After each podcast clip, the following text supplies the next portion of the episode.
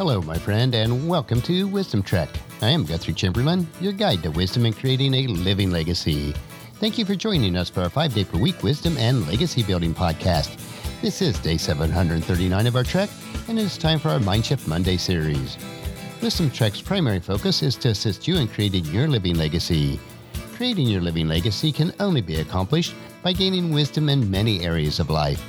You can only gain wisdom by changing what you allow to go into your mind, which will result in changing the way you think. In other words, to create a living legacy, you must choose to be in a continual mode of mind shift. It is so easy to get stuck in a mindset that your current circumstances cannot be changed, and this is just not true. But you must understand this fundamental principle. In order to change your life, you must change how you think and what you think about.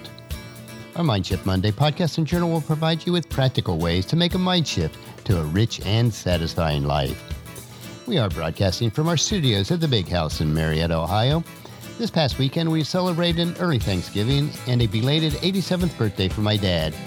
We had four of my nine siblings over and other family members. We had a total of 23 people here in all. It certainly was not considered a large family gathering for us, but one of great joy, celebration, and thankfulness. Since this week we do observe Thanksgiving in the United States, today our mind shift is to consider the power of a thankful heart. The apostle Paul encouraged us in 1 Thessalonians chapter 5 verses 16 through 18 to always be joyful, never stop praying, be thankful in all circumstances, for this is God's will for you who belong to Christ Jesus. I have to admit that it's not always easy to give thanks. But this is the very thing that we must do in order to see God's will accomplished in our lives. This is how we move into higher realms of faith for ourselves, our city, our nation, and indeed the entire kingdom of God.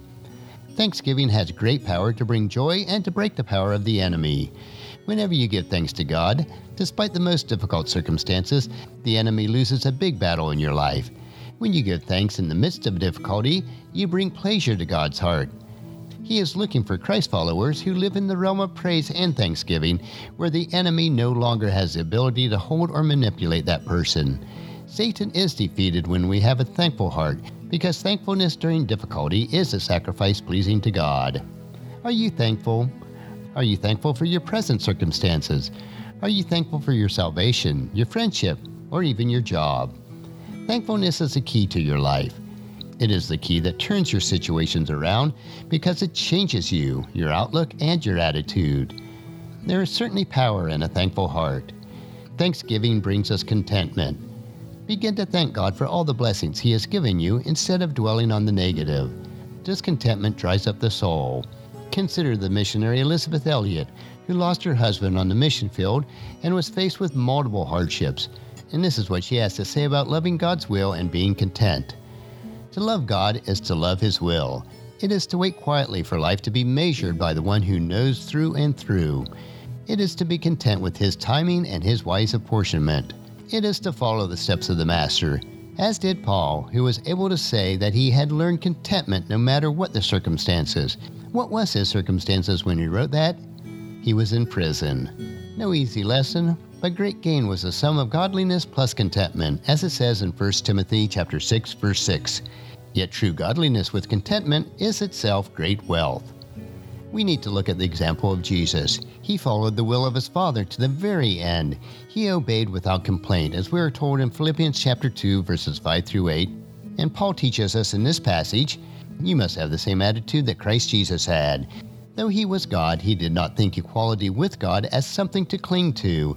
Instead, he gave up his divine privileges. He took the humble position of a slave and was born as a human being. When he appeared in human form, he humbled himself in obedience to God and died a criminal's death on the cross. We also have to understand that we need to offer to God a sacrifice of praise and thanksgiving. The Duke of Wellington was a great British military leader who regretted that he had not learned the secret of praise during his lifetime. He had many great accomplishments and even defeated Napoleon at Waterloo. He was a brilliant and demanding man, and when he was older, he realized that there were areas of his life that needed to change. In his old age, a woman asked him this question What would you do differently if you had to live your life over again? He thought carefully and said, I would give more praise. This is a lesson for all of us. If we learned to be people of praise and thanksgiving all the days of our lives, it would be a great accomplishment. As King David said in Psalms chapter 116, verse 17, I will offer you a sacrifice of thanksgiving and call on the name of the Lord. Let each of us to seek to have an attitude of gratitude and thanksgiving, rising to a new level of holiness in our own lives. And here are three ways to practice an attitude of thankfulness in everyday life. First, thank and praise God for everything in your life. Thank Him even for the difficulties. It is a sacrifice to do this, but He can turn troubles into triumph, as it tells us in Hebrews chapter 13 verse 15. Therefore, let us offer through Jesus a continual sacrifice of praise to God, proclaiming our allegiance to His name. Secondly, don't allow yourself to complain about anything. During the difficult times, be very careful to watch your tongue. Instead of complaining, think of ways you can verbally offer God the sacrifice of thanksgiving. And third, don't compare yourself with others. Don't wish that your life was different. God knows what is best for you. The Bible says having a thankful heart is God's will for you in Christ Jesus. When we begin to thank God for what we have, rather than comparing ourselves with others, it opens the doors to God's rich blessings. Here's a quote from Rick Warren that sums this up pretty well God smiles when we praise and thank Him continually. Few things feel better than receiving heartfelt praise and appreciation from someone else. God loves it too. An amazing thing happens when we offer praise and thanksgiving to God. We give God enjoyment, and our own hearts are filled with joy. Well, next week we will continue on our trek on Mindshift Monday. On tomorrow's trek, though, we will explore another wisdom quote. This three minute wisdom supplement will assist you in becoming healthy, wealthy, and wise each day. And thank you so much for joining me on this trek that we call life. And encourage your friends and family to join us and then come along with us tomorrow for another day of Wisdom Trek, creating a legacy. If you'd like to listen to any of the past 738 daily treks or read the daily journal, they are all available at wisdom-trek.com. You can also subscribe on iTunes or Google Play so that each day's trek will be downloaded to you automatically. And thank you so much for allowing me to be your guide, your mentor, but most importantly, I am your friend as I serve you through the Wisdom Trek podcast and journal.